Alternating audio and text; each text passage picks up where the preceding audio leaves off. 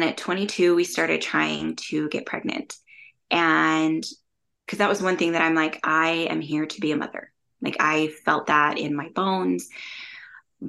But at 25, we had been trying for three years and no success, nothing, like not even a blip. And so I was really struggling. And at that point, I had done enough exploring within the spiritual world that I felt certain that multiple lifetimes, past lives were a thing. And so I'm like, okay, am I just supposed to feel this way and want to be a mother and want to care for people, but not have children of my own? Or is this something that I still need to pursue? And so I couldn't find those answers myself. So I did the most logical thing I could think of. And I went and sat down with a psychic and I just Googled medium near me on on Google and went with the person that I felt drawn to. Her name was Pam. And so I sat down with her and I put my questions to her of like, am I supposed to be a mom or am I supposed to just carry on and do my own thing with my husband and just be content in my life without uh, human children? And she's like, oh, no, no, no, honey. No, you're, you're to be a mom. Two, there's two, maybe one for sure.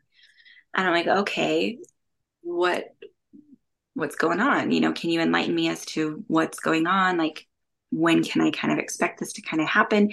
She's like, well, you need to be on the right path. You need to have the right tools. You need to be the right kind of person in order to raise this child coming to you. And I'm like, okay, well, can you point me in a direction to like help me move in that path to become that person? And she's like, you know, what kind of person am I supposed to be or whatever? And she's like, oh, honey, you're crazy like me.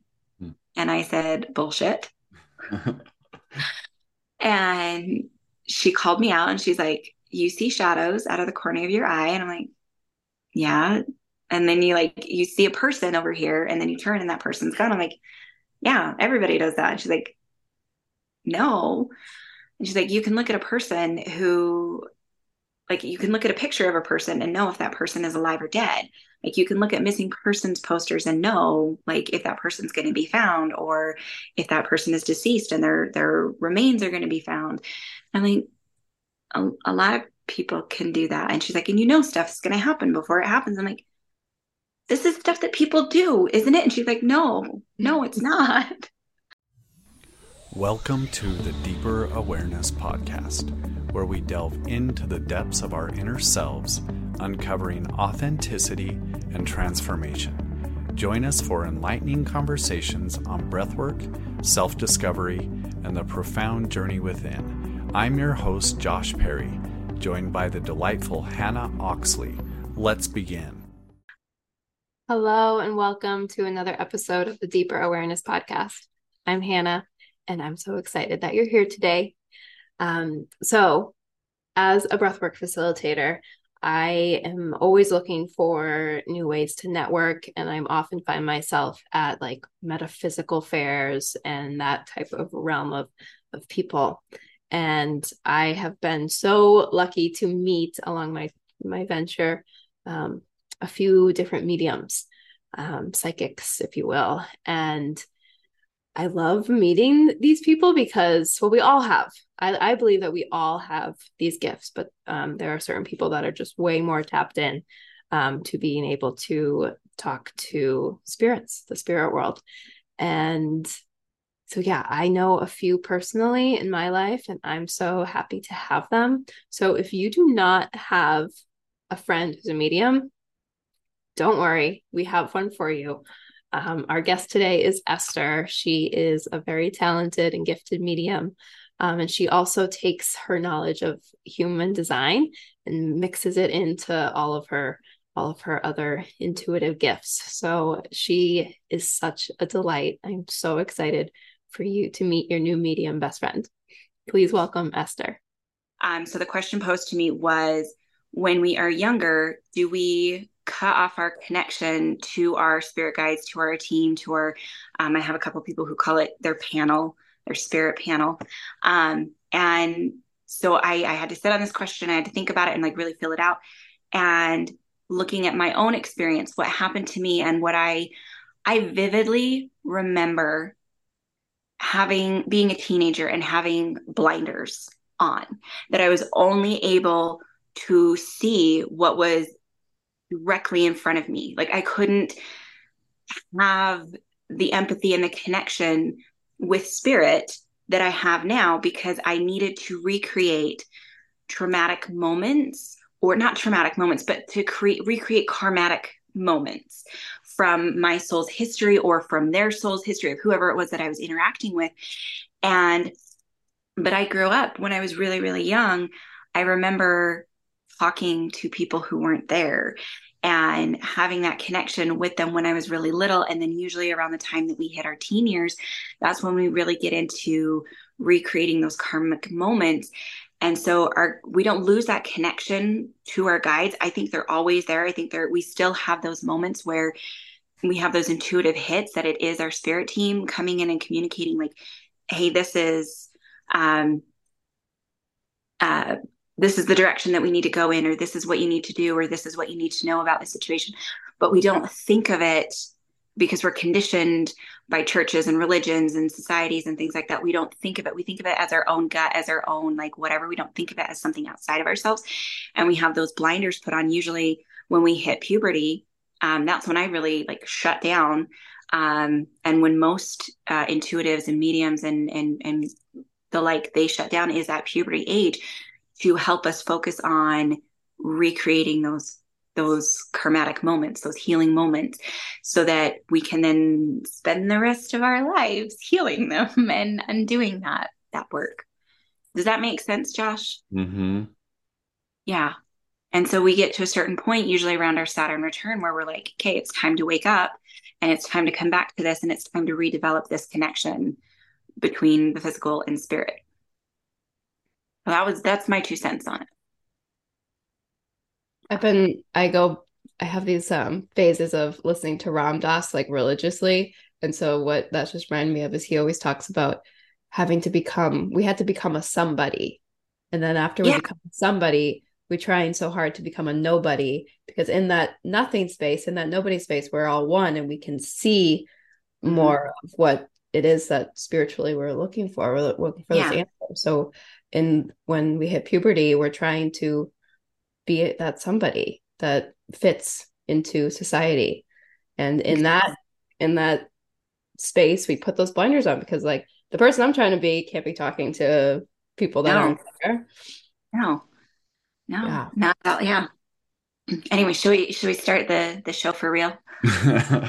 get back on get back on track. It's like I do I do have ADHD, so the squirrel like drives the show a lot. This is the show for real though. This is what we we just okay. whatever comes through is it's meant okay. to be. And I was so I was telling Josh right before you hopped on. Um, I have I technically have a new nephew. I'm it's my boyfriend's oh, family. My congrats. boyfriend and I live together and stuff. So I'm like, he's my nephew. Yeah. Um, and so but I haven't been around a baby in so long. And so it was like looking at him yesterday, it was just like like he just chose his parents. He's here. He's chose this little life. And yes. he's probably so much more wise than all of us in the room combined, but also knows nothing. Like, yeah. So it was just a nice reflection of it is like what life how we just choose I that's how I believe. I believe we chose to have come to experience all of this emotion and all the resistance that comes along with being a human and he just chose this little body. Yeah. so yeah. cute. i know. How old is he now? How many weeks? just a couple days. Just a couple oh, days. oh man. Brand brand's making new. Brand new baby. Oh yeah. Yeah and they are they're so so much blank slates at that point it is it's insane i have an eight year old and it has been i yeah i have just watching her, just experiencing her, getting to relive what I experienced, but in her way has just been just, yeah. And then, and it is so different. I don't know if you plan on on doing the human child thing, um, but it is very different watching your nieces and nephews because they're like a step away, and you don't see the day to day. Like you don't see the gradual like when you see them it's like this big jump and you're like oh my gosh you're so much more of a human like all of a sudden like it's it's astonishing. I've my niece is 16 she just turned 16 and i'm like no. Like how did that happen? And but watching your your kid grow and discover and it's it's amazing. It's so fascinating and really beautiful. Mm-hmm. yeah. Uh, yeah i look forward to that. I do want to have children. And right now i do like to watch my dog like through the eyes of my dog like the things yeah. I bring her like a new place. She's like wow like new smells. And so I I get it to this little nth degree of like watching the joy out of someone else that you care about so much. But I just even just watching my hopefully soon to be sister-in-law just with her baby yesterday it's like you know just that magical connection that you've suddenly just become this life giver it's yeah. amazing yeah um, so I did write down some notes of things. Um, so I, I looked over the questions that you guys sent in the email. Um, do you guys want me to just start? We'll, we'll um, do you want to introduce Hannah or Hannah, do you want to start the show and then I'll just sure. edit that piece in. I can move yeah, things around. So. Yeah. Or I can do it. I'm either way, Hannah. How do you want to go? Well, I can start by welcoming Esther. As Esther, welcome to our show today. Thank All I know, oh, I'm so happy. Um, we've just chatted a little bit, and so I'm already so excited to have her here with us. Um, all I know about you is that Josh met you at a what would you call like a like a store that has all of the things that all the things. um, we call it a metaphysical or pagan witchy shop. Um, but I think metaphysical kind of covers it. Um, it's called the Conjuring Tree. It's in West Jordan, Utah. Um, I work there as well as do uh, readings out of there. I'm a psychic medium, um, and it's just it is it is a magical space to be in. And if you're looking for stuff, you'll probably find it there. I love that. We have a few of those stores near us. Um, so one thing that pops into my head right away is when I when I think Conjuring, I think of the horror movie because I'm like a horror yeah. movie fanatic. So can you yeah. tell the listeners the definition and me what Conjuring um, means?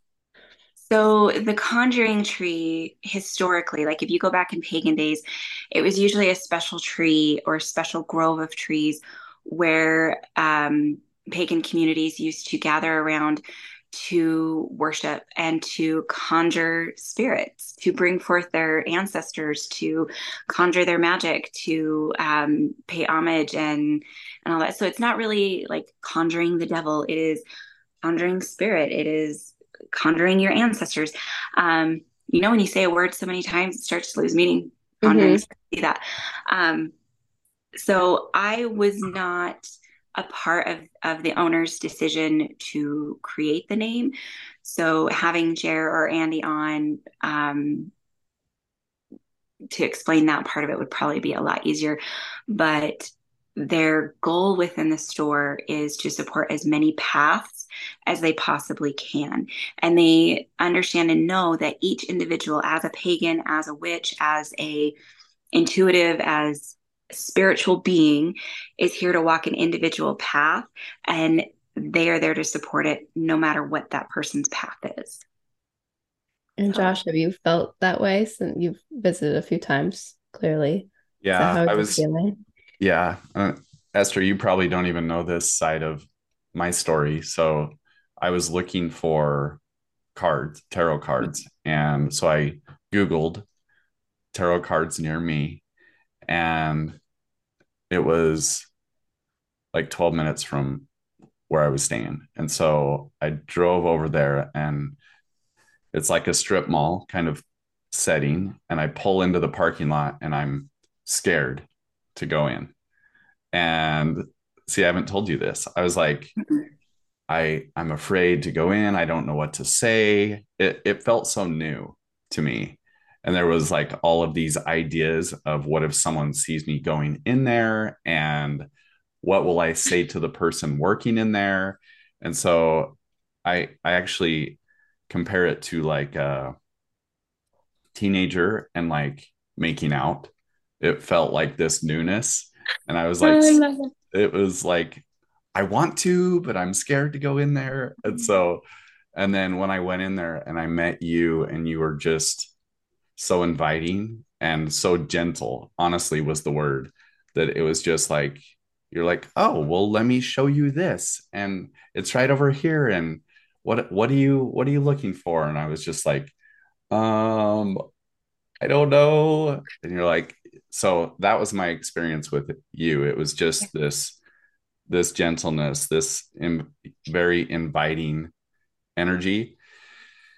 And so I I felt like even then I wanted you on the podcast, but I I didn't ask you. Mm-hmm. And so yeah. when when I came back, you know, 2 months later, it it uh that was the reason I was like I I was wanting to get more cards and I didn't leave the shop, you know, last week when I was there. It, it was just a I I got to chat with you more and I was it it felt really aligned to invite you on. So um with all of that we'd love to hear so we we want to hear your story, your life story and whatever makes yeah, juicy.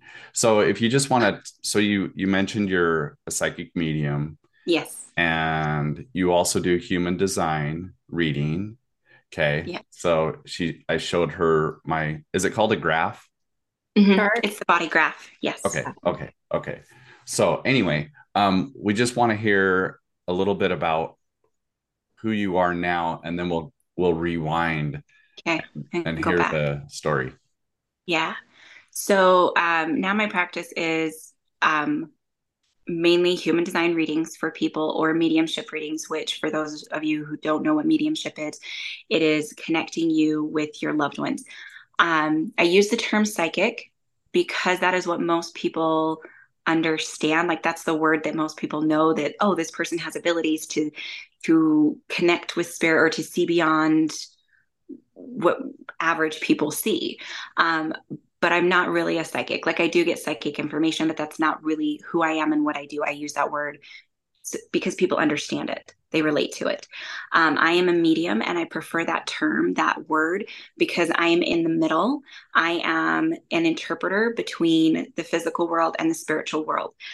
Um, you will meet certain healers who, um, or, or spiritualists or, or practitioners who will only communicate and connect to spiritual beings who are um, love and light or positive energy or high vibrational energy. And to me, spirit is spirit. It is, it's just a vibration. Um, their power, control, influence, whatever, what have you, it is your say, your call. So I am comfortable talking with any form of spirit that happens to come by. And sometimes I need to go into somebody's house and tell some nasty little critter to get out and leave this family alone. And I am happy and comfortable to do that. But most of my my readings, most of what I do uh, is connecting people to their loved ones who have crossed over.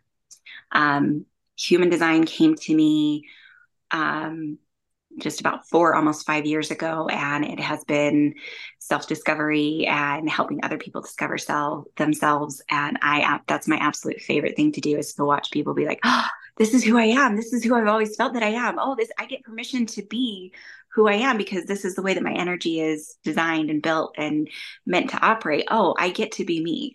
Um, and I love human design for that reason. I do also use tarot and or oracle cards in my readings. Um, if you uh, book a, a session with me, it will probably be a little bit of talking to dead people, a little bit of tarot cards, and a little bit of human design all wrapped up in one, um, because there's those are all the little pieces of the puzzle that people need to hear from me. So and I bet they like they complement each other so well. They do. They do. Um, somebody will be struggling with, well, how do I handle this or how do I do this? And the answer is in their body graph, in the human design body graph. And then other times they're like, you know, how is this relationship going to affect? And it's it's there on the tarot card. Or their grandmother's being like, honey, you gotta let this guy go. He is trash. Like, yeah. and I I have yet to meet a dead person, whether they're cross well, most like every single dead person that has crossed over that is um connecting from the other side from heaven or whatever you want to call it. Um, I call it being one with the universe. Every single one of them is joyful and happy and just playful and fun to be around. Um, it's usually the ones that are that are earthbound that are, are stuck in in the physical dimension that they're still experiencing those um, emotions like anger and sadness and frustration. But they're still fun too. Like they they have a levity to them that the living just don't have most of the time. And so it's really fun when like someone's mom or grandparents or you know cousin or somebody like that comes in and and gives their two cents to the person's issues and what's going on so our family on the other side are way more meddling than we think they are so, that's yeah. comforting. well, I was telling I was telling Josh like I lost my grandmother a couple years ago and but she was suffering from dementia for a while and so mm. it was just this like you know you hear it that it's a relief when people who are suffering finally pass on but all of a sudden it's like I knew that she had passed that morning because all of a sudden she was just here and like in her full essence and her full joy at whatever like all of her. All of her. Yeah. So yeah. it's it's such a nice feeling to be comforted by that. Was it her heart that finally gave out?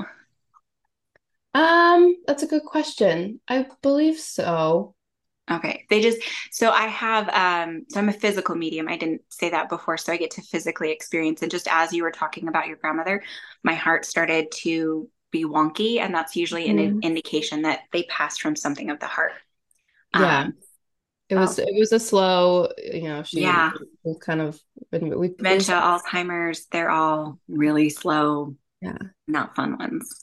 So I think it was her heart that finally just stopped because so much. But yeah.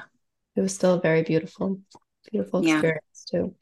She's a really bold lady. I have two um, grandmas. There's one one of them's very bold and um which one was the one that was like I need my nails done. I need my hair done. I need my makeup done. I need to like look nice. I need to dress nice. Who is that? Which grandma? My my dad's mom. She actually gave me this painting. Oh, I love that. Um, yeah. So I was wearing a different shirt 10 minutes ago or like 10 minutes before. And I'm like, I can't wear this. This is this is not this is not classy enough. This isn't like no you're you're making an impression with people you need to like and so i like change through like three or four different shirts before she was uh, like and I could feel it was somebody else. And then she's finally okay, that one, that one works. That one. That's, she was that's... probably trying to do that because I'm just wearing like an old T-shirt. Like she was probably trying to yeah. tell me to do yeah, that. But... Yeah. No, oh, I was wearing. I was wearing a T-shirt from one of my. Um, I'm a true crime podcast listener, and one of my favorites is Morbid, and their like tagline is "Fresh air is for dead people." And I just, I love it. It's funny. And I was wearing that and she's like, no, that's not professional. oh, I, one time I had my nails done, like I had very long nails and they were like, like actually like this blue, like a nice light blue. Mm. And she's like, oh, you got your nails done. I was like, yeah, you like them? She goes, if you like that color. she's like, blue nails are not really. Mm. oh yeah see like this like they bring so my my business page my last name is graves which like if you're a medium and your last name is graves you got you got to use that right um, and so my business page is light upon the graves because i wanted to show people that there is there's lightness there's fun there's joy there's all of this beyond the grave um because like this is what they do like they they want us to remember those beautiful fun moments and in life and and laugh and be joyful and I love and like look nice. Yeah.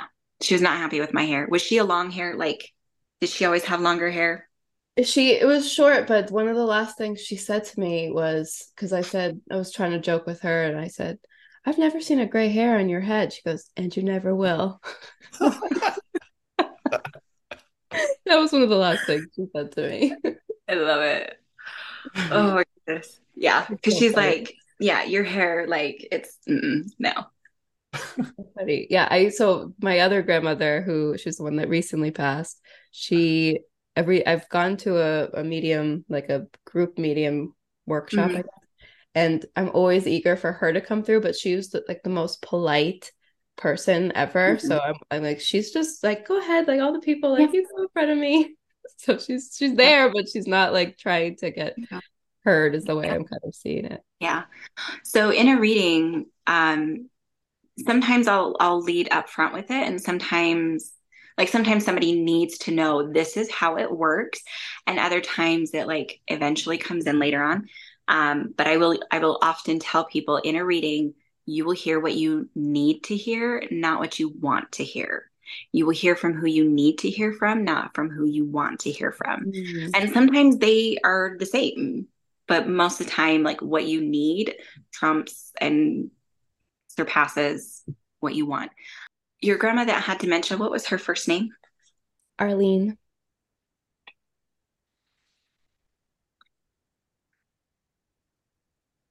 So you said her name, and I see butterflies. I just see butterflies flying like mm-hmm. all over the place, and it's not like one butterfly or two butterflies. Like it's a lot of butterflies. Have you had a moment where there were just like butterflies all over the place since her passing?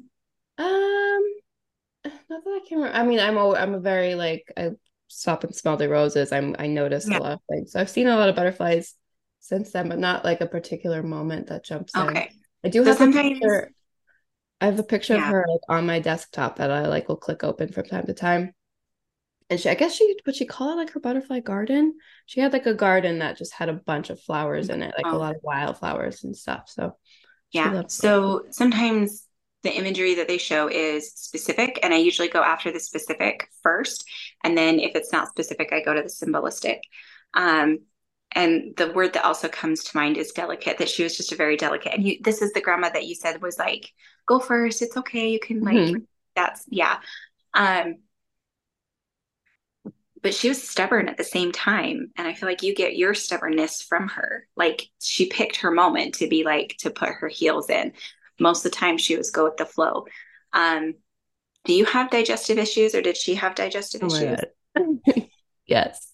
Okay. Um my other the the sassy grandmother had digestive issues and i have a that's part okay. of it because like they're showing me the things that you get from them mm-hmm. um and they didn't really have answers for what was going on with the other with your other grandmother of what was going on mm-hmm. um it's are you gluten free like do you try I, to be gluten free every once in a while but not really. I, it's not like a celiac something but it's something it's something like that it is the things that you're eating that you're just sensitive to have you done a food sensitivity test mm-hmm. i've done a few yeah okay have you cut out the foods that were more triggering yeah, I'm not eating any sugar. Oh, okay. Okay. Um, because that's not quite it. Like there's more to it than than just that. Um maybe I should I think it felt like a really quick, simple fix of like and adding a supplement to your your daily mm-hmm. pills and then you'll be fine. Um Okay, so they're having me do a deep breath, which is usually an indication about their last breath that they took, that there's some sort of significance that either someone was there and that is really important and and meaningful to them that someone was there for their last breath or someone wasn't there and there's regrets and there's like, oh, I should have been there or like I wish I could have been there. Um does either one of those make sense? Um for Arlene, we we kind of considered it like a a waking wake kind of because she wasn't dead yet but she had like all of her um relatives come and kind of we were all we were all there all there the last few minutes yeah and Love my that. grandmother my my other grandmother i think my my dad was there but he did he was like kind of like it's my thing to be there so so was she in a hospital or in a um a the other center? one the the sassy one was um okay the polite one. So I'm just I'm getting a view. Was she in a hospital? Were they both in hospital beds though? Yes. Okay, because I'm getting like an upper view, like looking from the ceiling down on a hospital bed, and there's just like a ton of people. And she's like, "It's so funny. They're looking at that body like I'm there. I'm not there. I'm." A, she's like floating around, watching everything, seeing everything, and like she was just waiting for that body to. It was like the wind up toys. She was just waiting for it to finish mm-hmm. with the wind, and then to like finally sever that last little bit of connection before she she left. But it mm-hmm. was yeah. She and that's how I felt. Hilarious. Yeah, I just because there was like this like oh my god she's like right here with me now. And yeah, yeah. she's beautiful. Um,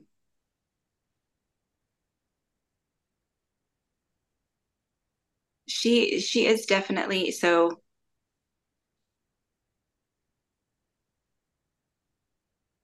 they meddle more with your your parents than they do you like you've got other people on the other side that are like working with you but they're like oh my gosh your parents need so much help mm-hmm. and like they need so much more of their time and their attention than you and the other grandkids do and so mm-hmm. like if you don't feel them around a whole lot it's because they're they're where they're needed not necessarily where they're wanted um did your dad butt heads with his mom yes okay um because i get the impression that like he doesn't really want her there, but she's there anyway. Well, yeah, because I always I'll be like, I got a sign from you know my grandmother. I heard I call her Gigi from Gigi, or like I'll be like I stopped by her grave on my way home, and he he's like he's just like a guy that doesn't want to like get into all of the you know deep emotional stuff. So so yeah, he's always yeah. like okay, like yeah. yeah. but she's probably I, with him all the time. Yeah, no, I get distracted by spirit all the time. We should probably come back. Um, yeah. So if, you, but basically, what they were getting at and why they wanted to step through was to be like, if we're not around, like we appreciate, we are there. We do step in every now and then, but we're not there all the time because these hot messes over here need us more. and they say hot messes with love. like, yeah. Because that's one of the things, and Josh knows this so well that my mom's mom, the very polite one, I think that I just come from that generation, just constant people pleasing, people pleasing, people mm-hmm. pleasing. And I'm trying to heal that so much. And I see it, I see all of the things that my mom does, that my grandmother did. And I just feel like my grandmother is so proud of what I have been working on to kind of release all of that. Yeah that heaviness that comes with trying to please literally every person that you come across. She was a nurse and all that stuff. So I think she's trying to help my mom also let go of some of that weight. So oh yeah, you. for thank sure. You are welcome. I know that takes energy, so I appreciate that. Oh, it's it's um at this point in the beginning, it would drain me, it would exhaust me. Um, but at this point, I'm almost 12 years in. It's fun it's like it's like a marathoner just doing a quick 10 meter sprint like it's yeah it takes some energy but it it more jazzes me up at this point rather than draining me. So mm, i love yeah. that. Yeah. Okay so you mentioned that you could see people when you were very young. Yes. And then there was a time you put your blinders on. When yes. did you start to let those blinders fall off? Um, so um, I grew up in a polygamist cult here in Utah. Um, I am the youngest of 12 children. And so um, I had a lot of um, imaginary friends and and things like that and i don't ever remember anyone specifically telling me like we don't talk about that or we don't do that like i just had this understanding of like i can't tell my parents i can't tell my aunts and uncles that like so and so's here or that this is going to happen. I like it was just we don't talk about that. We don't do that. Um and like it was very much it was of the devil. Like it was it was satan and conspiracy and all that stuff. And so i didn't talk about it. And then but as a kid, it was mostly out of the corner of my eye and a knowingness. Um, and like again, like that imaginary friend, like you get the sense of this feeling of, oh, somebody's here in this space. Um, and then just playing pretend of like, oh, what's this person all about? Um, so my father passed when I was 11, and that that was definitely when my blinders went on, and I lived in that that world and that focus of recreating whatever experiences I had in those past lives um, through all of that. And I had definitely had some major issues um, from losing my father. And I had also lost, um, when I was eight, the woman who raised me and for all intents and purposes was my mother, even though she wasn't my biological mother. Um, she passed when I was eight. And so I was dealing with all of that with a mother who was very emotionally absent and physically absent. Like she was, I was raised by my sisters after that point. Um, I met my husband at 16 uh, with the intention to corrupt him because he was a very good little boy. He was focused on school and success and like going to college and all of that. And I was partying and having fun and messing around with the boys and some of the girls and and that whole world. And he helped rein me in and get me refocused on what I'm here to do in this life. And he and I both were curious to the point of obsession about anything paranormal. And so we watched all of the, you know, ghost hunters. We're not big fans of ghost adventures. Um, Zak Bagans pisses me off. Mm-hmm. Um, but like all of the other shows, like we were really, really into it. And we got married at 21. And at 22, we started trying to get pregnant. And because that was one thing that I'm like, I am here to be a mother. Like I felt that in my bones. But at 25, we had been trying for three years and no success, nothing, like not even a blip. And so I was really struggling. And at that point, I had done enough exploring within the spiritual world that I felt certain that multiple lifetimes, past lives were a thing. And so I'm like, okay, am I just supposed to feel this way and want to be a mother and want to care for people, but not have children of my own? Or is this something that I still need to pursue? And so I couldn't find those answers myself. So I did the most logical thing I could think of. And I went and sat down with a psychic and I just Googled medium near me on on Google and went with the person that I felt drawn to. Her name was Pam. And so I sat down with her and I put my questions to her of like, am I supposed to be a mom? Or am I supposed to just carry on and do my own thing with my husband and just be content in my life without uh, human children? And she's like, oh, no, no, no, honey. No, you're you're to be a mom. Two there's two maybe one for sure. And i'm like okay. What what's going on? You know can you enlighten me as to what's going on? Like when can i kind of expect this to kind of happen? She's like well you need to be on the right path you need to have the right tools you need to be the right kind of person in order to raise this child coming to you and i'm like okay, well, can you point me in a direction to like help me move in that path to become that person? And she's like, you know, what kind of person am I supposed to be or whatever? And she's like, oh, honey, you're crazy like me. Hmm. And I said, bullshit. and she called me out and she's like, you see shadows out of the corner of your eye. And I'm like, yeah. And then you like, you see a person over here and then you turn and that person's gone. I'm like, yeah, everybody does that. And she's like, no. And she's like, you can look at a person who, like, you can look at a picture of a person and know if that person is alive or dead. Like, you can look at missing persons posters and know, like, if that person's going to be found or if that person is deceased and their their remains are going to be found. I'm like, a, a lot of people can do that. And she's like, and you know, stuff's going to happen before it happens. I'm like, this is stuff that people do, isn't it? And she's like, no, no, it's not. um, so I, I kind of fought it at first, but throughout the session, there were other things that she talked about. She connected with my dad and my grandfather and my brother that had passed away as well, as well as my other mother and her mother that uh, had passed away. And she knew things, and so I'm like, okay, I'm, I'm maybe I'll go along with it. Maybe we'll we'll see. And so I thought in my head, I did not say it out loud. I just thought in my head, maybe I'll just go buy a deck of tarot cards and see what happens. And as I was leaving her office, she was getting ready to close the door and she popped it back open. She's like, Oh, hey, when you get your deck of tarot cards, bring them back to me and I'll help energetically seal them to you so they work a little bit better and like you can you can understand and bond with them better. I'm like, okay, like I just thought that in my head and she just magically knew it.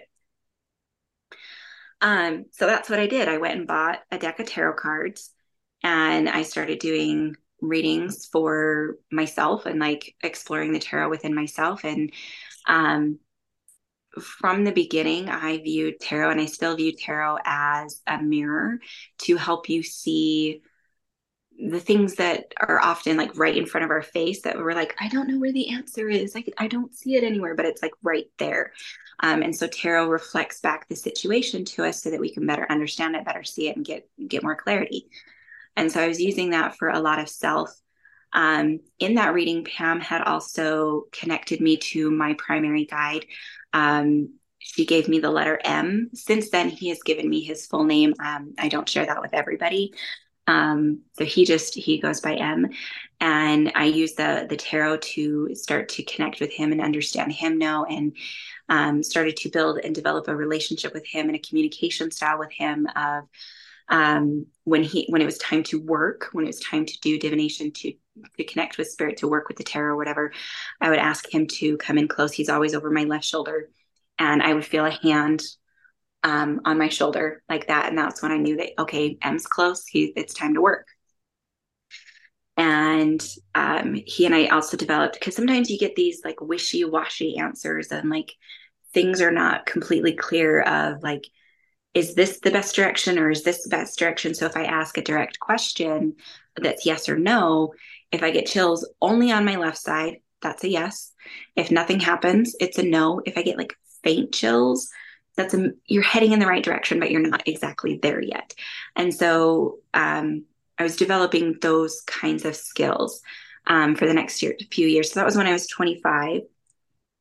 Um, when I turned 27, or the, hold on, how old was I?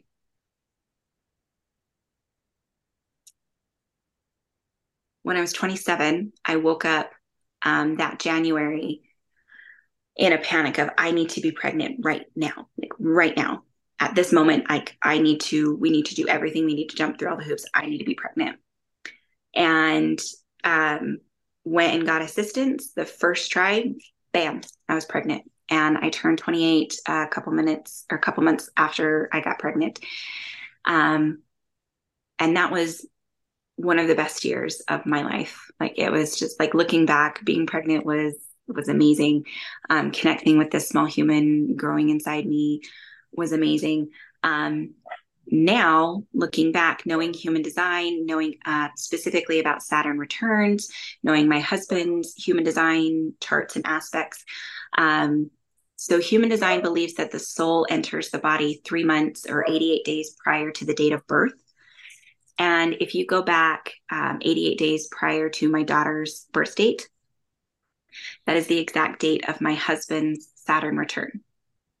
And he and I are eight months apart. So mine was about the time that I conceived was my Saturn return.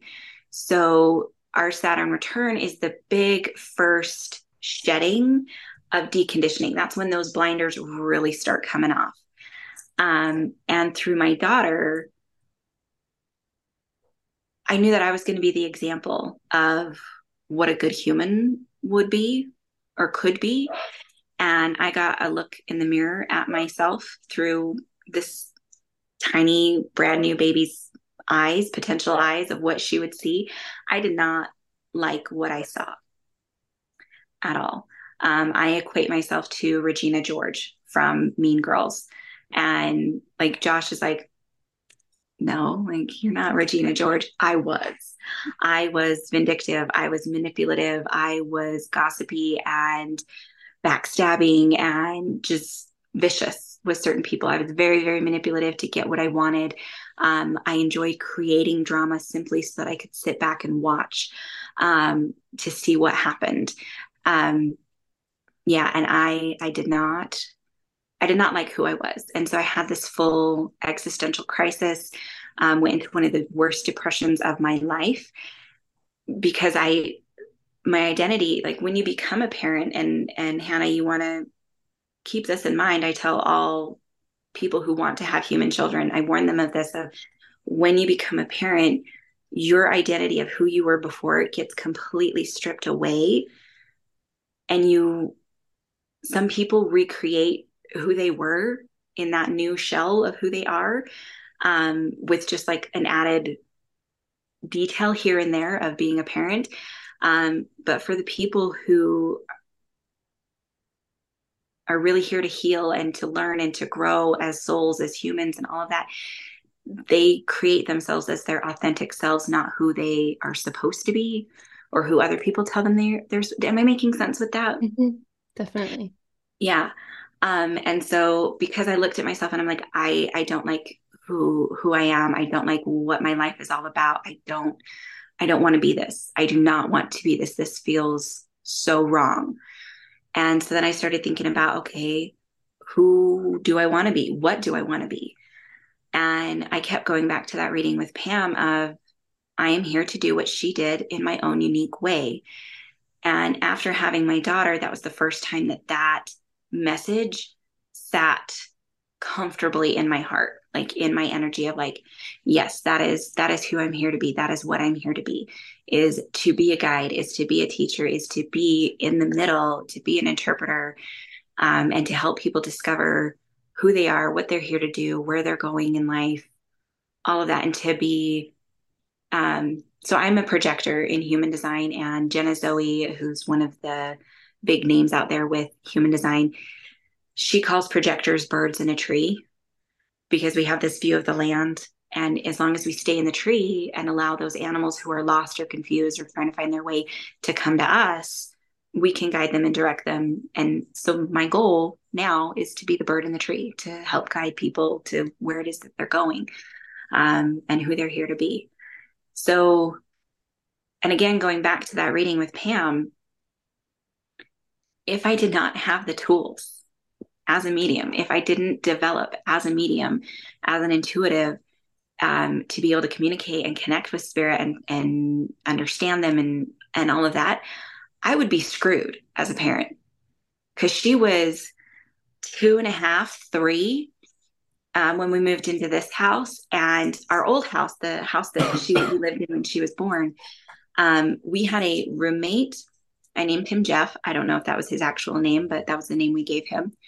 Um, and he loved to mess with my husband. It was hilarious. Like he would not do stuff to anybody else in the house except for my husband. Like my husband would turn a light off, he'd walk out of a room and the light would flip back on. Um, like he would he would mess with his baseball caps. Like it was just hilarious. Anyway, so I was really excited to move into this house because when we did the walkthrough, it was empty. There was no spirit in this house. And I'm like, oh my gosh, this is the first time I'm going to live in a house with no paranormal activity that has no spirits in it. Yeah, no, no, they just came with us.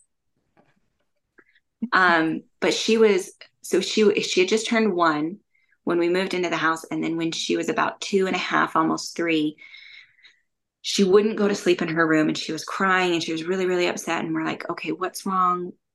what's scaring you? Can you show mommy what's scaring you? And she's pointing up at her ceiling and she was telling me about this scary boy. I'm like, the scary boy. And she's like, yeah, he has pointy teeth and he has pointy ears. Sorry. Oh, I think some snow just fell off my roof. so uh, the guy with the pointy was... ears? yeah, sorry. there was just like a really big rumble and like thunk. And I'm like, I think it was, I think it was snow falling off my roof. We got, I live up on the west bench. So yeah, um, it ended up being a what I would term an elemental spirit. Um, people might call it fae or fairy. Um, it is a an earthbound or an earth spirit that has never been human.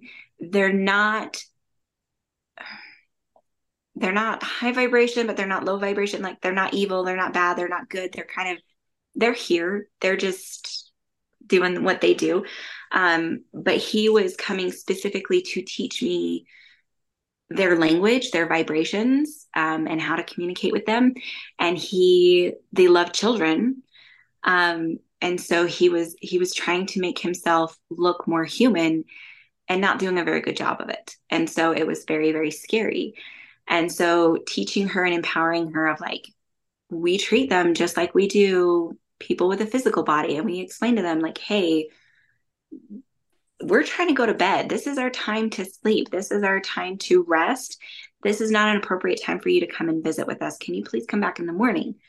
Um, she if we are in large crowds where there's a lot of people she gets overwhelmed. And so knowing to teach her how to bubble and how to push her energy out and back so that she doesn't get overwhelmed. Um yeah if i didn't have these tools to teach her like and understand these tools myself i would not be able to parent her. I would be in over my head um and really really struggling as a parent and so would my husband if if i didn't know what i know now. And so pam saying you need to have the right tools. You need to be on the right path. She was 100% correct. Mm. um, and my daughter is she was the catalyst for the major points of my healing journey. So um so after she was born sorry? I was going to say i have a um we have a human design friend who i introduced yeah. to josh and i love talking to her about how she parents her two kids completely differently because they're so two totally different um designs. So what design is your daughter? So um so again, I'm a projector. My husband and my daughter are both generators. So my husband is a six two generator with sacral authority, and my daughter is a five one emotional authority. So she and I both have emotional authority, but I don't have that generator drive and that generator energy. And so, like, communicating to her, like, mommy's energy works differently. Like, I don't have unlimited resources. Um, mommy needs to be mindful of when I need a rest, I need a rest. When I go, I can go. Um, and also helping her tune into that emotional authority and riding the wave. And like we started doing it with like simple things like meal selection um, asking her, you know, what do you want for breakfast? Do you? So my husband, I have to give him, do you want this or do you want this? Or does this sound good? Yes or no? No, that doesn't sound okay. Well, what about this? Where my daughter, I need to give her options. So I'll be like, okay, do you want pancakes? Do you want cereal? Do you want muffins? And she'll ride this wave like through all of them. And it's really funny because I started noticing a pattern of she'd be like, um, she'd she'd want the first thing. She'd be like, oh, well, maybe not maybe I want this. No. And then she, but she always goes back to the first option, like that first initial thing. And so helping her also lean into because in human design, yes, you have a dominant um, authority, which is her emotional authority, but her secondary is that sacral response of yes, no, this or that. And so every time she checks in with her, how she feels about it, if there's still a yes every single time, that that helps shorten that emotional ride um, also understanding that she's a five one and the projection field that she lives in and exists in, and being clear with her that mom and dad are not going to expect something of her that we do not think that she is that we don't know that she is capable of not necessarily that we think she's capable of but we are going to do our best. And if she ever feels like she can't meet an expectation that she needs to come to us and communicate like I think you're asking too much, or that is asking too much, or I don't know how to do that, or I, you know, explaining that so that we aren't placing our expectations for her up here and her capabilities are down here. Um, and the five ones, the one wants to learn, wants to know, wants to have all of this knowledge, but we want to do it ourselves. And so when she is learning about something, knowing I can tell her, but it's going to go like it's it's not gonna she's not going to absorb it as much as if she finds the information herself. So giving her tools or giving her resources where she can find that knowledge and, and make those discoveries herself. Um, yeah, and also like understanding that as a projector, even as a mother, my energy is by invitation. I need to wait for an invitation. Um, if she falls down, I need to look at her and make eye contact with her and ask her, Do you need me? Or are you okay? And if she says, Yes, I need you, then I can go and like scoop her up. Where my husband in his generator respond energy, he sees her fall, he can go and scoop her up and comfort her immediately. Or if I don't ask, if I don't have that invitation, she's gonna be like, I'm fine, I'm fine, leave me alone, leave me alone. And like, okay, yeah. So like understanding and knowing that of that's different. But um so in the body graph, she has the emotional solar plexus, the splenic center, the sacral, and the root defined, and everything else above is undefined. So she doesn't have a defined identity. She doesn't have a defined throat. She doesn't have a defined ajna or crown or heart. And so who she is, the direction that she's going in life, the things that she wants is constantly evolving and changing. And going with the flow in that regards as a parent is really, really important. And um, my husband has a defined identity. And so that's where like he and I butt heads because he's like, why can't she just stick to anything? And I'm like, because we need to be flowy, where he has that rigidity. Um, he knew what he was going to do. Like, he from a very young age he's like i'm going to go into tech world i'm going to succeed in the tech world i'm going to i'm going to do all this um, and so with my daughter changing her mind about what she wants to do and where she wants to be and da da da every five minutes that can be frustrating for him. And so but as for me i'm like that's who she is. And i do my best to try and help him understand it but yeah. Did that answer your question? And then some? Um, no, I am I am very grateful to the discovery of human design to not only understand myself and my daughter and my husband, but even like broader family dynamics. Um, I have an app that um, allows me to have like hundreds of people's charts on file. And so I have, I don't think I have all 12 of us like there's 12 of us kids. I don't think i have all 11 siblings charts. Um, but i have the majority of them. I have all my parents charts. Um, i have my my in-laws charts and so like understanding them and their dynamics and being like oh that's why so and so's this way is because they're a manifesting generator and their squirrel energy just shifted. Or oh that's why i'm always unsettled and uncomfortable because this person's a manifester. And then as soon as they start talking that energy calms down and i'm not so unsettled. Um, josh do you experience that with certain people? Like when you first meet people do you feel like they don't know what to do with you mm-hmm. yeah. yeah and then you start talking and sharing and and then that energy kind of shifts and goes away yeah i I think I, well, I'm appreciating that you said that because I didn't know that was a thing. Mm-hmm. I just thought it was like a, well, growing up, I just thought I was uncomfortable around people. I felt uncomfortable around people. Yeah. If it's just a, and then I assigned it to me that I was just like, oh, yeah. I'm, I'm weird or. Yeah. Cause you're a manifester, correct? So the manifestor aura is the only one out of the five types that is constantly pushing out and away. The generator aura pulls in. The manifesting generator aura like does this push pull energy. So it's it's back and forth. The projector aura pushes in and then pulls in. Um, and the the reflector aura pushes out and kind of senses and tastes and and feels around. So the manifestor aura is the only one that pushes out and away. And so it it makes the rest of us like we don't know what to do with it. We don't we don't know what we're feeling, what we're sensing. And so um when when we're unsure and we're we're on uneven footing and we're we try to control the situation, aka we try to control you and tell you what to do and and try to yeah. And then you guys end up angry because people are trying to control you. And then that's where that communication that that um, informing comes in. That's where your strategy comes in. Because as soon as you start activating that throat chakra and start sharing and communicating and informing people of who you are who you're not what you're going to do what you're not going to do all that jazz um, that's when it calms the rest of us down so my my brother-in-law my husband's um, middle brother he is a manifester and I it was the same thing. I always felt a little bit uneasy until he started talking. And it didn't make sense. I didn't understand that until I found human design and I pulled his chart. I'm like, oh, that makes sense. That makes a lot of sense. And then his youngest brother is a uh, projector.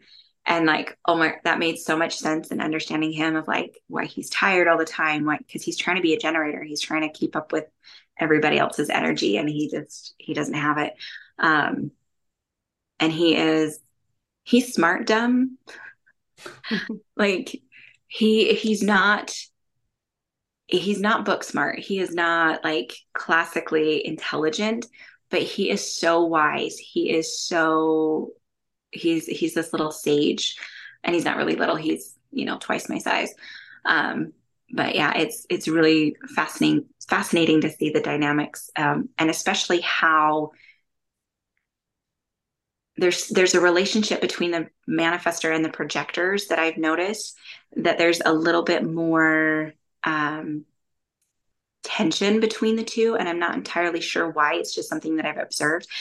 But generators generally get along with everybody. Like, who doesn't love a generator, right, Hannah? How did you know? oh, I think he told me when oh. he popped in the store last. Um, I just grabbed my chart because I was I forgot oh. my numbers. I'm a no two, worries. I'm a two four. Two four. So you're the easy breezy genius. I don't know about. And you have the dichotomy. What was that? I said I don't know about genius. so well, the two is the natural or the hermit, Mm-hmm. And so you have this, and then the four is the people please or not people pleaser, people person or the opportunist. Um, and so it really is a dichotomy of the two being like, I'm done with people. I don't want to be around people. And the four being like, people, all the people, give me all the people. I want to be around the people. I want to talk to the people. I want to learn about the people. Um, yeah.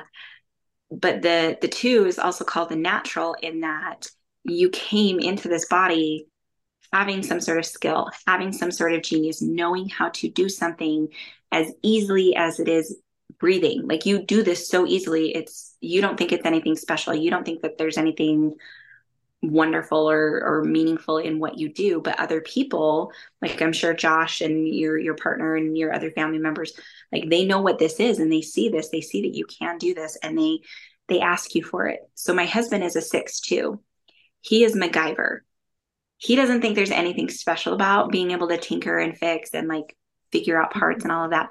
But it is a really handy skill. And he gets called out of his hermit hole to help people fix things, to create things, to tweak things. Um, when we started dating, my very first car, the trunk was broken. You couldn't um, you couldn't use the key to pop it open. The latch wouldn't open it. Um, like you had to climb in through the back seat and push it open. And he ended up fixing it with a broken pencil and a rubber band. so when I say MacGyver, I mean MacGyver. and it worked until the day I sold it. So there, yeah, you have this natural talent, natural genius, or natural skill that just other people want it from you. So, and then the four um, the people person, we I am also a people person. We literally need people to survive. All of our opportunities, all of our big moments in life come through our network, come through the people that we know. Um, and it's it's if you're getting shitty opportunities, it's because you have a shitty network. So um, every time I found a job on my own, I hated it. It was mm-hmm. awful. It was not a good job but every single job that I've gotten through my network, through the people that I know, um, the job that I, I worked in the medical field for 16 years. And that job I got through my sister. My sister worked at the company um, in a different department um, for a couple of years before then. And I mostly loved that job. Like there were parts of it that I'm like, I'm so done with this and, and all of that. Um, I got my, I, I worked with Andy the owner of the Conjuring Tree in that job for those 16 years. Um, and so when they opened the store, they invited me to come and work there as a reader. And that has 100% been my favorite job. The like absolutely cloud nine every time I get to go into work. It's the best day ever. And like that's why it's so easy to greet people the way that I greeted you, Josh, is because I am in my element. I genuinely love what I do, and everybody that is in that space genuinely loves doing what we do and being in that space. And we love helping people explore that world. Um, yeah. So, and fours, we don't want surface conversations. We don't want surface relationships. We want deep, meaningful relationships with people where we can usually be influential to the other person. We don't want to be influenced. Don't don't try to influence me. I want to influence like we're influencers. Um I don't know if you do this, but I do it. If um, I go to a coffee shop or a restaurant enough that people know me and they like know my order, I can never go back. because it enters a, a dimension of that surface relationship. Like I can't get to like I can have a surface surface relationship, but there there it becomes a certain limit to that relationship where I can't go any deeper with those individuals and it's so uncomfortable for me to be and so then I have to find a new coffee shop to go to. But, um, well, I was telling Josh this week I had this friend who I was trying so hard to we went on a walk and I was like, look at even though all these plants are dying, like look how beautiful like this whatever it was. And I'm like, look at this moss. And she's like, I have no interest in these things. And I'm like, yes, you do. I'm like, you have to be interested in these and like this is nature. This is a part of you. This is beautiful. This is the world to, we live in. Yeah. So like trying to influence her so much to just be in awe of our own, you know, backyard. Yeah. And then she was trying to say, you know, what I need to give me a lesson. And I was just like, uh uh like, no. I would not be surprised if both of you are fours. Like, you both have fours Probably. in your profile. Yeah. Probably. yeah. That would make so much sense. Yeah. yeah. No, I, again, I love, I love human design. I love exploring it, discovering it. And, and, um, so my my chart, I only, so there's nine centers, AKA chakras in the body graph. And the ones that you have color in is where you have defined consistent energy and you are yourself. And the ones that are white are where we take on other people's energy so that we can experience life in their flavor, in their different ways. And I have seven chakras, seven centers that are white. So I am very open to the energy of other people. And so when I discovered human design and I discovered, oh my gosh, these are all the different ways, these are all the different areas that I've been taking on other people's energy and being conditioned by other people, um, it made a lot of sense. Um, and it made the the work a lot easier and it made releasing the conditioning and other people's stuff a little bit easier. Um, and it again, it gave me permission to be who I thought I was. So the majority of the world are generators. There's 70% of the world that are either generators or manifesting generators. And so us manifestors and projectors and reflectors, we try to be generators.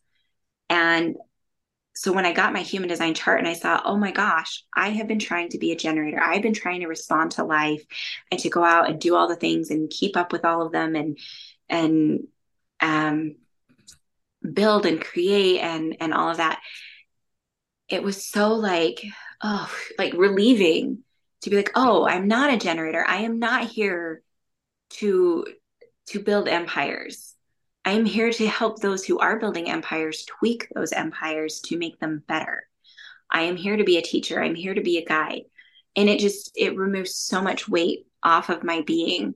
Um and then also understanding that i'm not here to guide and teach every single person that comes to me along the way was another moment of like, oh, thank goodness. Like that was getting overwhelming thinking that every single person that came asking for help, I was meant to help. No, I'm not. I'm allowed to say no of like, mm, this energy doesn't feel right. Um, I just had to fire a client a little bit ago because she she always comes to me in crisis. And when you're in crisis, you can't hear the message that you need to hear in the way that you need to hear it for it to actually resonate, to actually make a difference and to make an impact. Um, and she she would not listen to that. Like, you need to calm the fuck fruit down.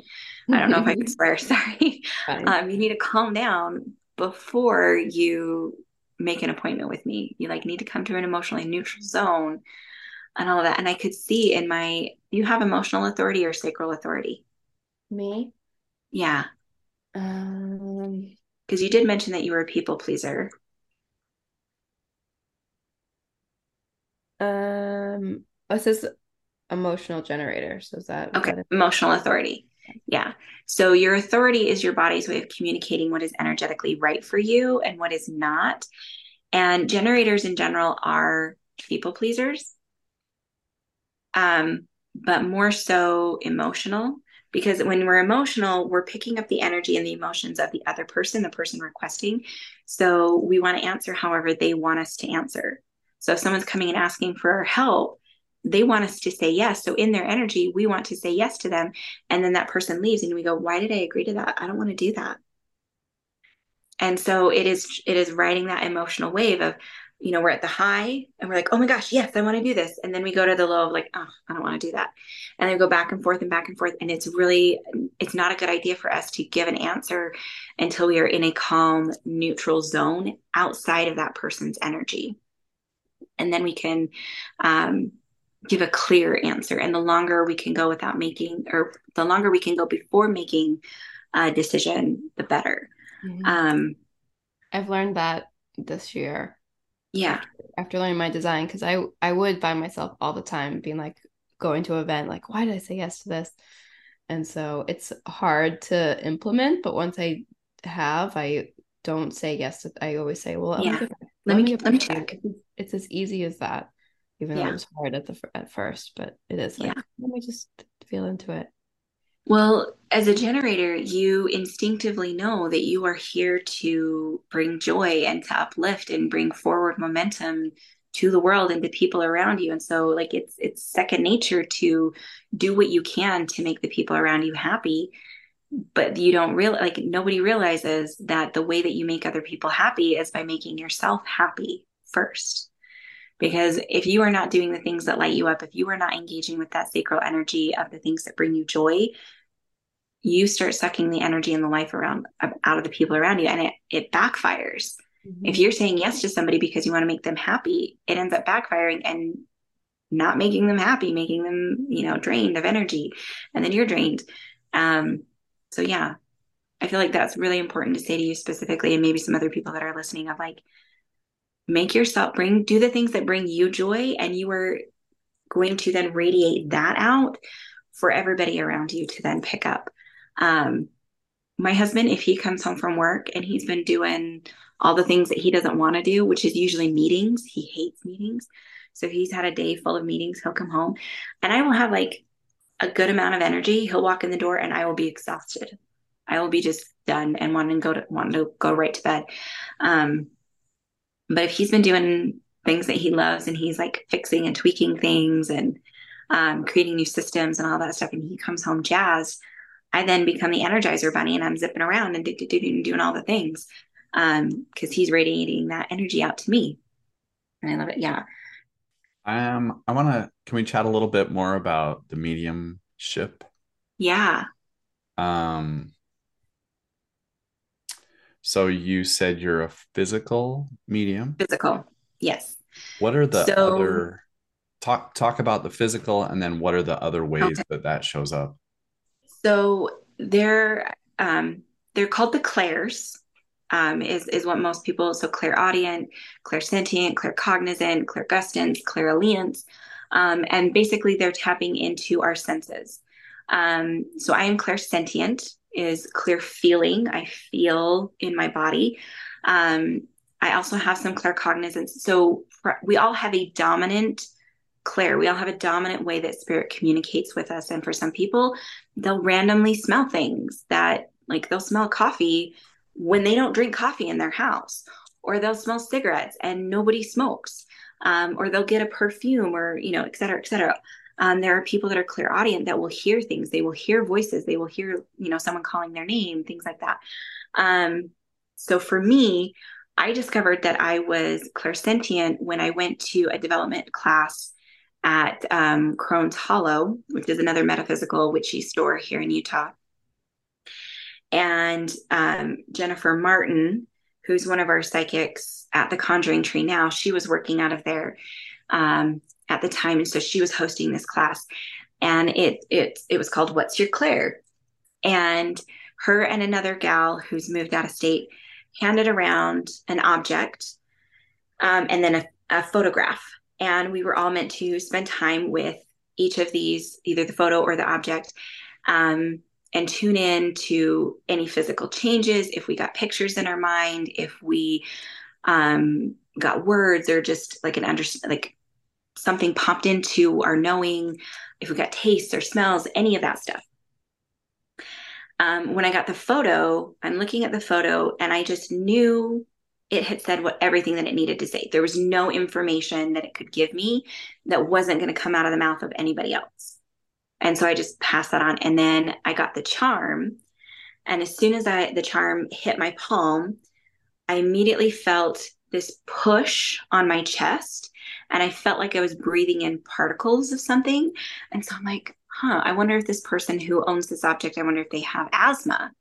Um, anyway, so then everyone went around sharing the information that they got. And so I shared, you know, I got this this pressure on my chest and then I felt like I was breathing in particles, you know, does does this person have asthma? And she's like, "No, but I know I will explain." Um, so then when everybody had a turn to share, she then explained um, that the charm would hang from her rearview mirror in her car and one day when she was driving on the freeway, a mattress flew off of somebody's vehicle, landed on her front hood, which then threw the airbags out and hit her in the chest. And she vividly remembered breathing in the particles from the airbag, like that dust that comes from the airbag. Um, and so that was where I learned, oh, I'm a physical medium. And then that was right about the time that Theresa Caputo came onto the scene. And um, she's a physical medium. So she's the Long Island medium. And so when I'm like, oh, I'm a physical medium, okay, I'm going to start paying attention to physiological changes that happen to me when I'm when my spidey senses are tingling or when I'm in a reading. And so the very first reading that I did um, in a mediumship capacity, it was very similar to today, where I needed to change my outfit like 10 different times. Um, my makeup was never good enough. Um, I didn't have time to like do my hair because um, parenting. And I just, I was really, really upset and like frustrated that I, I couldn't like curl my hair or make it really fancy or anything like that. Um, so then when my client got there, I expected them to be dressed to the nines and be put together. And she walks in the door and yoga pants and a holy t-shirt. And I'm like, okay, then whose energy was I picking up? Um, and it turned out to be her grandmother. Um, and I don't remember all of the other, I have, um, I call it reader amnesia because it's not my stuff. It's not mine to carry and remember. It's not my circus. It's not my monkeys. So I will remember that I did a reading with someone and I might remember like bits and pieces of it. Um, and as I start to talk to someone, more information might come back. Um, but a lot of times, like as soon as that person walks out the door, everything that happened in the reading will go with them, or it will in a couple of days. Um, but it was, oh, there was also something about peacocks. Um, I kept seeing something about peacocks. And when she would go to visit her grandparents, there were peacocks that lived in the neighborhood. And so all of their barbecues and things like that were, you know, you'd have the peacocks making their their calls in the background. Um, so then over time, so you have a dominant clair, and then over time you can develop just by practicing the other ones. And so that was where I was like, okay, the physical stuff is really helpful, but it would also be helpful if I could get like words or pictures or knowledge. And so then I started doing workshops and other um, classes or courses in uh, intuitive development with different place uh, people and places around the valley here in, in Utah.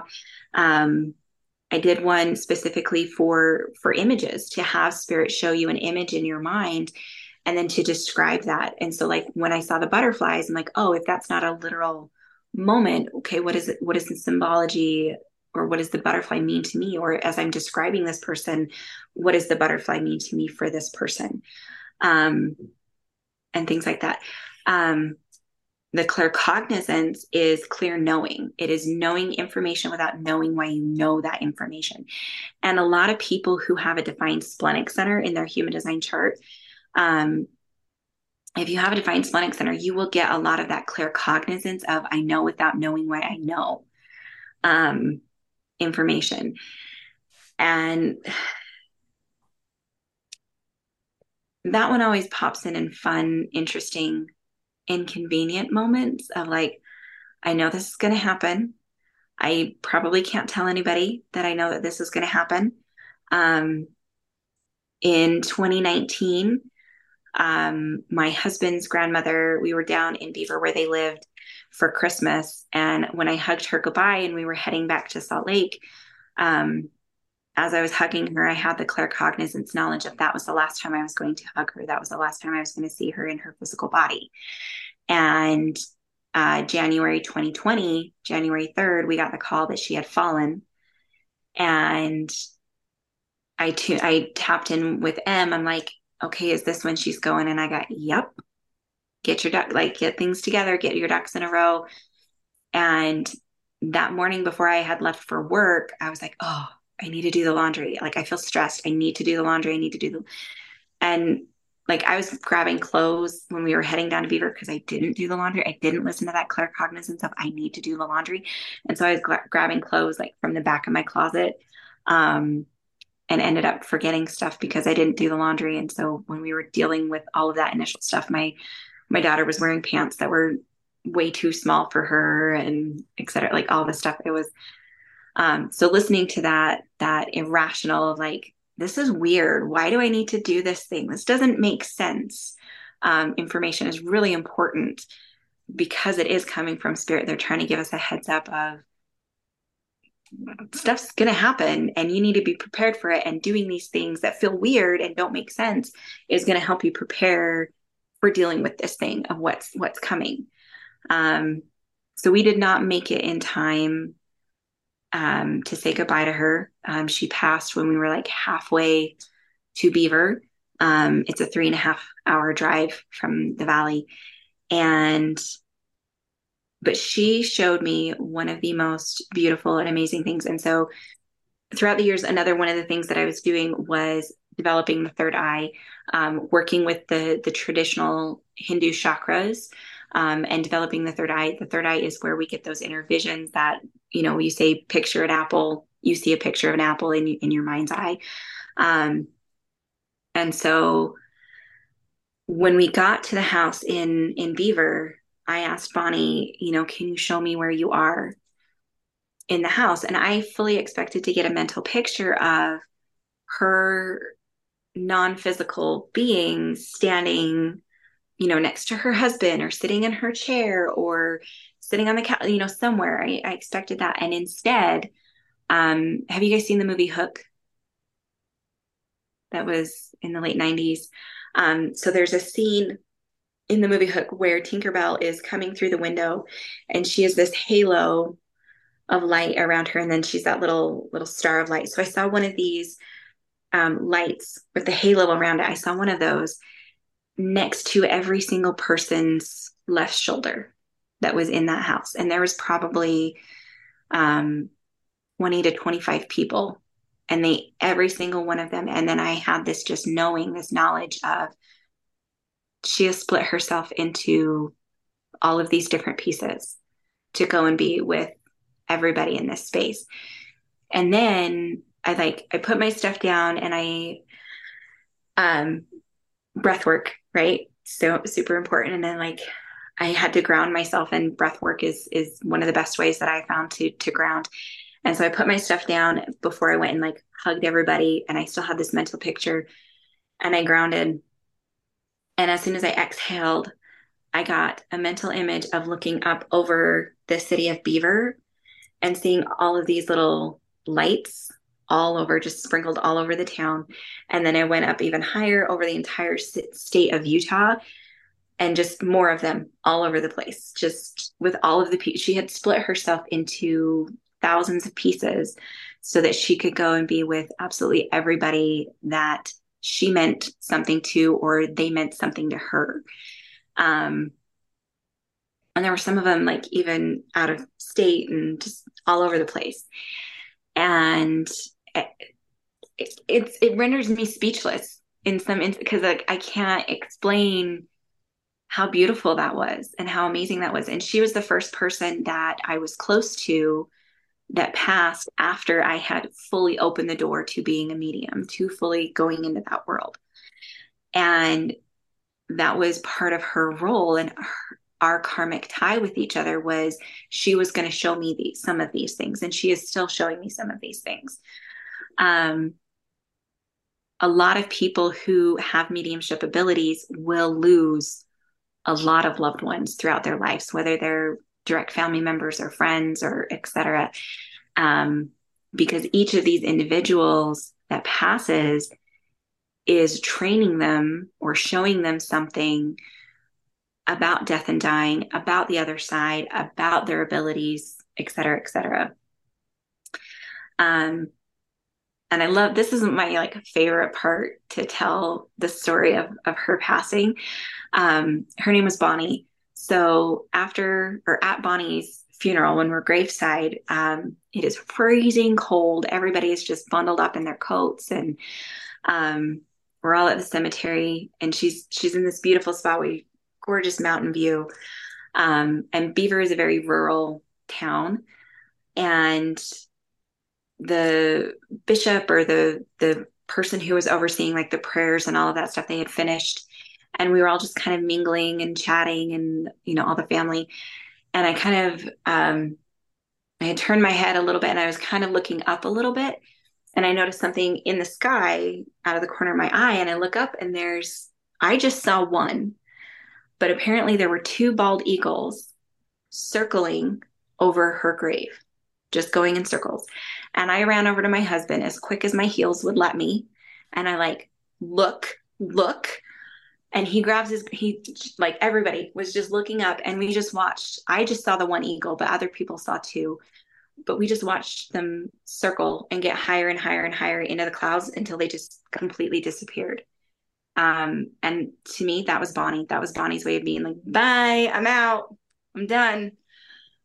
And so when we went back to the house, I tuned in again and when I'm connecting with someone who has crossed over, so like Hannah, your your grandmother, when I was connecting to them, um, they kind of hover off of the ground, like their energy feels a little bit higher up um, than the earthbound. Like earthbound spirits, like they're on the same dimension, on the same plane as we are.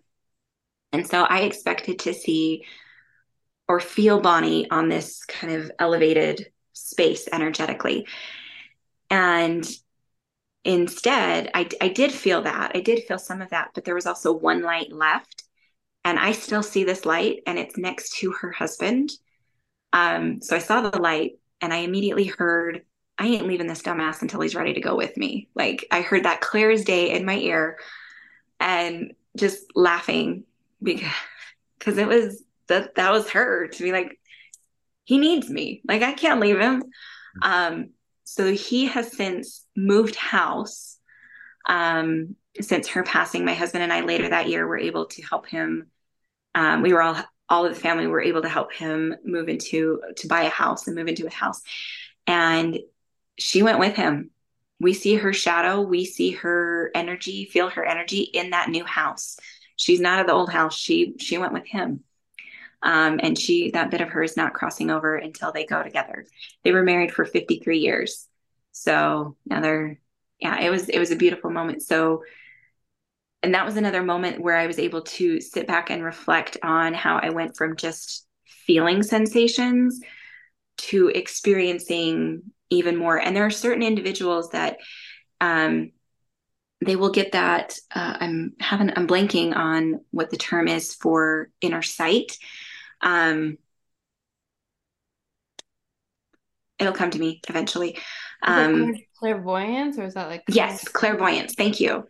Um, yeah, the clairvoyance, um, where people will, it's with their physical eye, where it's it's, it's still a version of clairvoyance because it's clear seeing, but it's with their physical eyes. And so instead of being drawn to or seeing an image or a picture, they will be drawn to or they will see the same animal everywhere they go. Like, and it, it doesn't have to be the actual animal. It could be, um, uh, like a statue or a picture or a painting or, you know, some, a graphic on somebody's t-shirt. Um, when I'm doing readings at the Conjuring Tree, they have this gorgeous painting of a waterfall with a rainbow and trees. And um, sometimes I'll be doing a reading in there, and spirit will guide me to the murky parts of the water. And water to me always signifies our emotions. And if someone's having murky emotions, their their emotions are jumbled, they're unclear, they're like, you know, so I pay attention also to the outer stuff. And so like the eagles were a a clairvoyance that everybody could see because that's like in your face, right?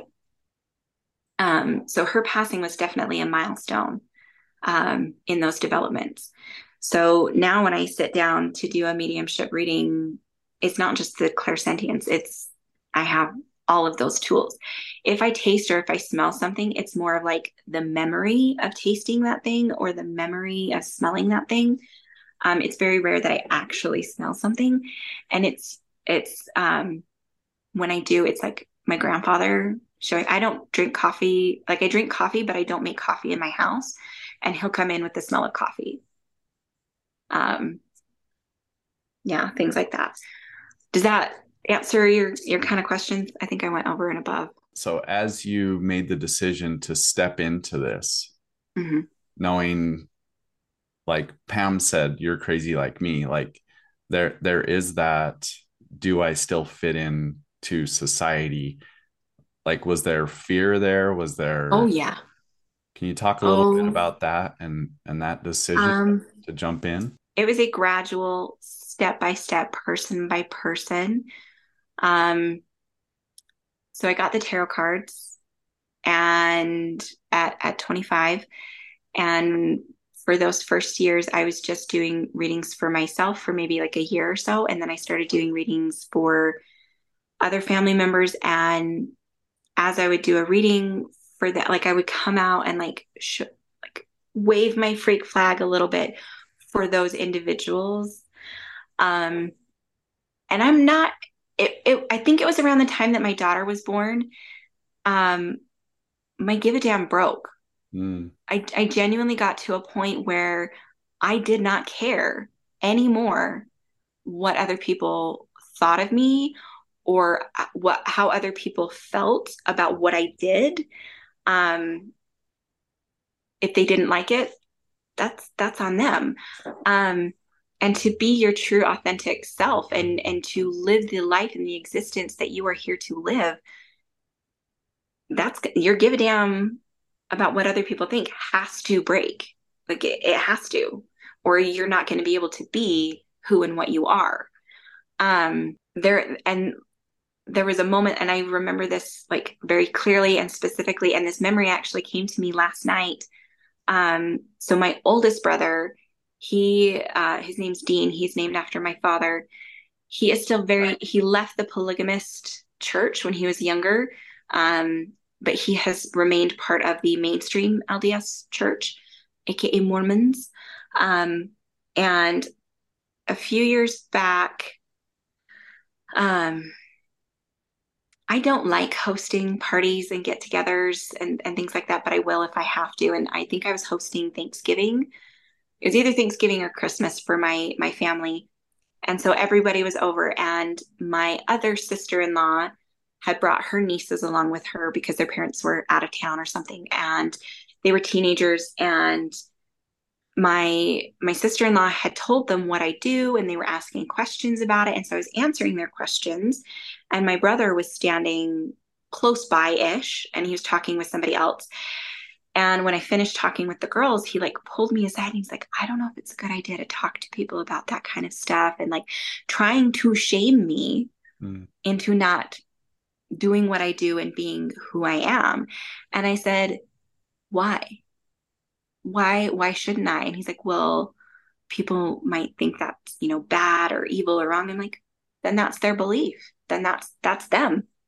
Like I it was genuinely and like that was a moment where i'm like i do not care what other people think about me like i and i am i know that i am a villain in some people's stories and that's okay and i'm comfortable with that because that's what i i'm here to do for them is to be their villain um just like there are certain people that are villains in my story um but projectors are also the new leaders of the world. We are here to set an example. We are here to set a tone. We are here to lead by doing. And how can I expect other people to love and accept and own who they are if I don't set that example first? How can I expect that and and not expect it, but encourage it in my daughter to embody fully who she is, her capabilities, her talents, her geniuses, her skills, um, her crazy moments, all of that, because um, she does have abilities. Um, and that was something like after after the little elf boy had come, um, after in 2020, she started seeing our dead relatives. They started coming to her at night and trying to communicate with her, which is really really common with intuitives and mediums um, is we will get spirit activity when we are in a quiet, receptive space, which for most of us doesn't happen until we're trying to go to sleep, right? Um, and so I want her, I don't want her to be afraid of that. I want her to use her gifts, whether she does it in a professional capacity the way that I do it, or it is just a tool for her to navigate her day to day life. Um, so there's there's five of us so the the dynamic of our of my siblings is um, it went boy girl five boys five girls and the five of us girls are really really close. Like we we do a lot of things together. Um, on wednesday we do pie night the night before thanksgiving. We all get together we all make pies and it is just us girls. We've included our daughters but the sons are not allowed the husbands are not allowed boys have to leave and it's it's just us time. And we joke that we all have like a title or like a label as a different sister. So like Beth is the mother sister. Like she is she's the oldest, she is the one that mothered all of us, she's the one that took care and guided us and like that's that's her role. Miriam is the business sister. She is the therapist. She is like that's her her title. Um, Alice is the pretty one. She's the model. She was a model for many, many years, and she's the perfect one. Um, I felt so vindicated and validated when I found out that she hires cleaners occasionally to come in and clean her house because I'm like, how is your house always perfect? Like, she has two sons. She fosters cats as well. Like, her husband works um, crazy, crazy hours and travels all the time. And so she's like handling all this own. I'm like, how is everything so perfect and so pristine? Because she asks for help, but then she claims that it's, but she's the perfect sister. Mm-hmm. Um, Sarah, who's just older than me, she's the wild party, crazy. She's the fun one. Um, she might also term herself like the black sheep because she just her energy just vibes a little bit different just because of who she is. Um, and then me, I'm the crazy one. I'm the one that hears voices and talks to it. I'm the crazy sister. And when I tell people like, yeah, I'm crazy, and they're like, no, no, no, no, you're not. I'm like, no, I love that about me. I own that about me. A hundred years ago, I would be institutionalized, and that's fine because I don't live then. I live now. Um, yeah. So it, it was it was a slow process to start, but the more you stop caring what other people think, the easier it gets and the more fun you have. Like, because you just get to be you. And honestly, that voice still creeps in because spirit's got to test us. They've got to be like, did, did you did you fix all of that? Did you heal all of that? Because again, healing is that that spiral where we'll come back to things over and over and over again until we have kind of peel back all of the layers to the thing.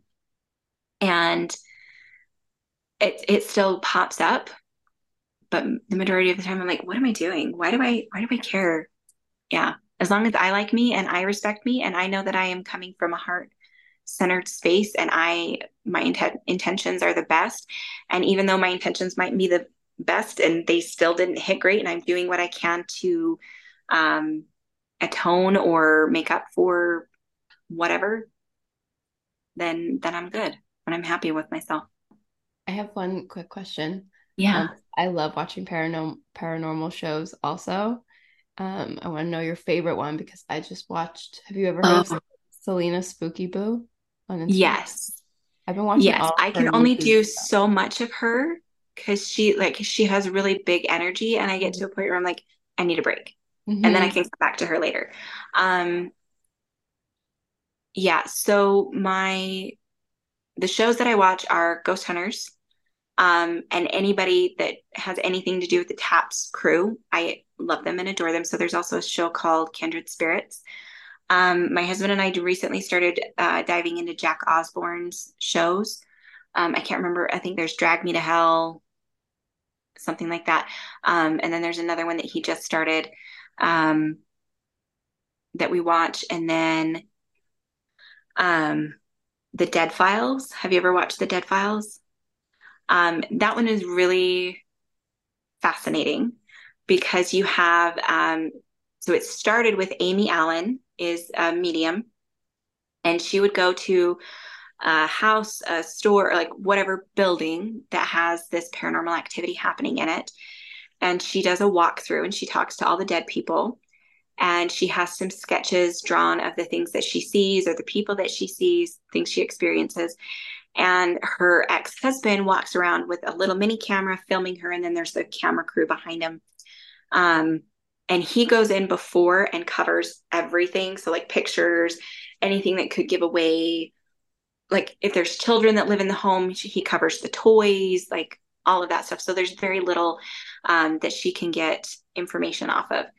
And then i know that this isn't how it works when they do shooting and like the way they set it up is that she goes the night before and then the next morning um, this guy steve DiSchiavi who is a retired new york city detective goes into the home and interviews all of the people who have experienced paranormal paranormal activity in the house are experiencing things.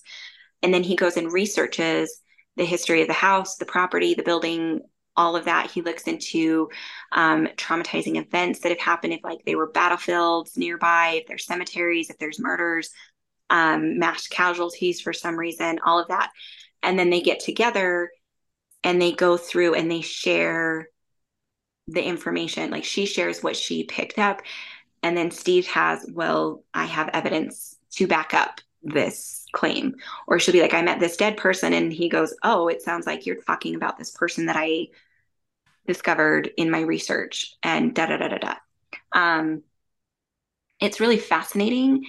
Um, and I learned a lot about more of the more negative energies that are out there. Like there are a lot of things that people will label as demonic or devil or, you know, something like that, something from hell.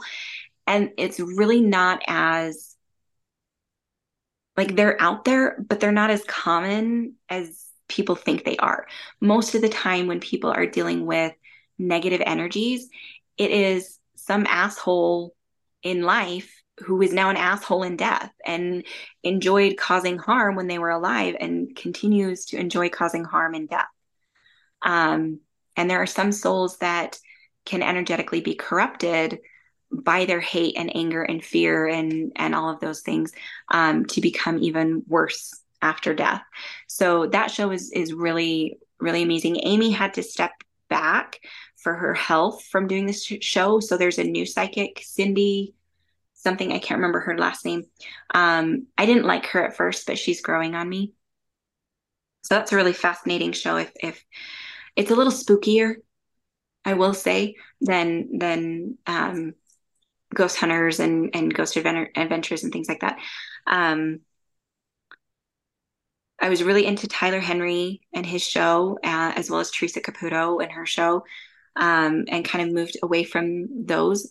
So to me, these shows, these experiences, um, things like that were, um, I call them puzzle piece holders. So they're people where you're you're acquiring knowledge, you're acquiring understanding, um, and you meet somebody that has this piece of piece of the puzzle that has this little bit of information. So like being on this podcast, I am seeing myself as a puzzle piece holder for someone who's listening or even maybe for for either one of you to be like oh here's this piece of information that helps you make more sense out of the puzzle of your life that you're creating. Um, so that's the way that i saw those shows. So as soon as i learned what i needed to from the mediumship shows i kind of stepped away except for dead files because it's still just fascinating to me. Um, and it's really fun to like watch a show and be like intuitively as a medium, it feels like this energy is going on in this space, and then have somebody talk about it on the show and be like, "Hey, I, I get a, I get a gold star." um, yeah. Um, but like podcasts and things like that, I mostly just I listen to shows like yours. Um, I haven't listened to any of your guys's because I didn't want to be, um, I didn't want to have any um, preconceived notions. Um, but uh, and then I listen to like true crime and stuff. So, which is also another fascinating thing of understanding people and humanity and, and all of that. Mm-hmm. Oh yeah. Yeah. Um I know that like Gaia, there's that channel. It's a very spiritual channel. Um spirituality can be addicting. And so I do stay away from that stuff because we are humans. We are we are spirits having a human ex- uh, experience and all that. Um, and I try to place the emphasis on the human experience. I'm here to be a human. I'm going to experience it and focus on doing what I need to do here in life rather than who I was in my past lifetimes or what's going to happen after I leave this body, if that makes sense. We like to give our guest the opportunity if they had a message to the world. What would you share in this moment? And I actually wrote that down before we started.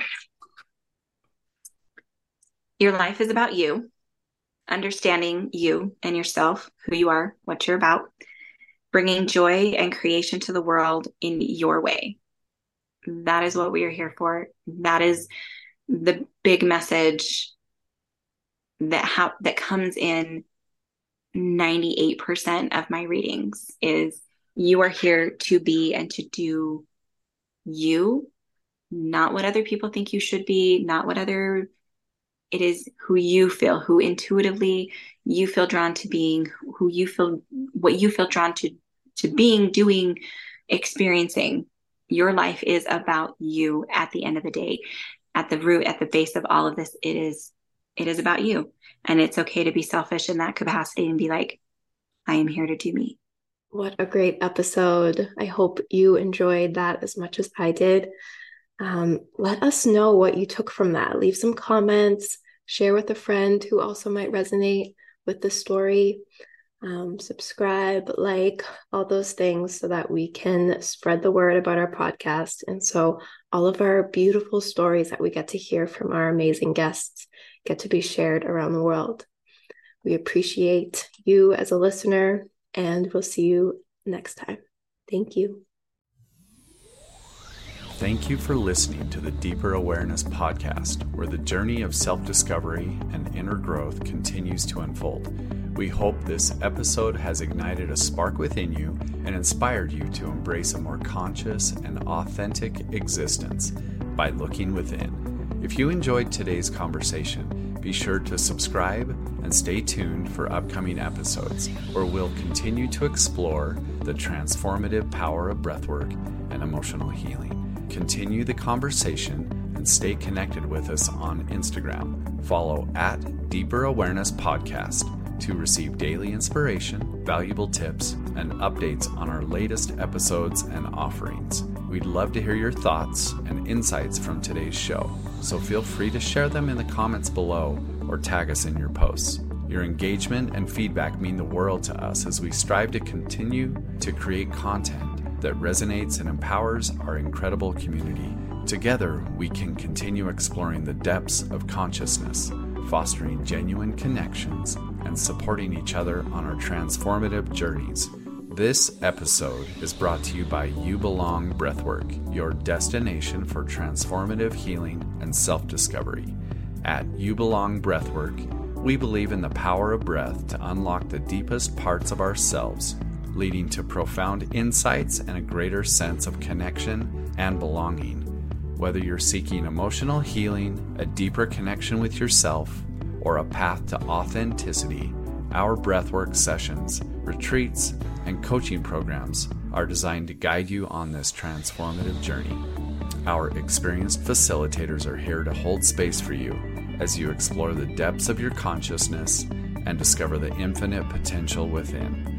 Visit youbelongbreathwork.com to explore our offerings and download a free guided breathwork session. Thank you for being a part of our deeper awareness community. Stay connected, stay curious, and may you embrace your true essence with love and compassion. Goodbye for now, and see you in the next episode.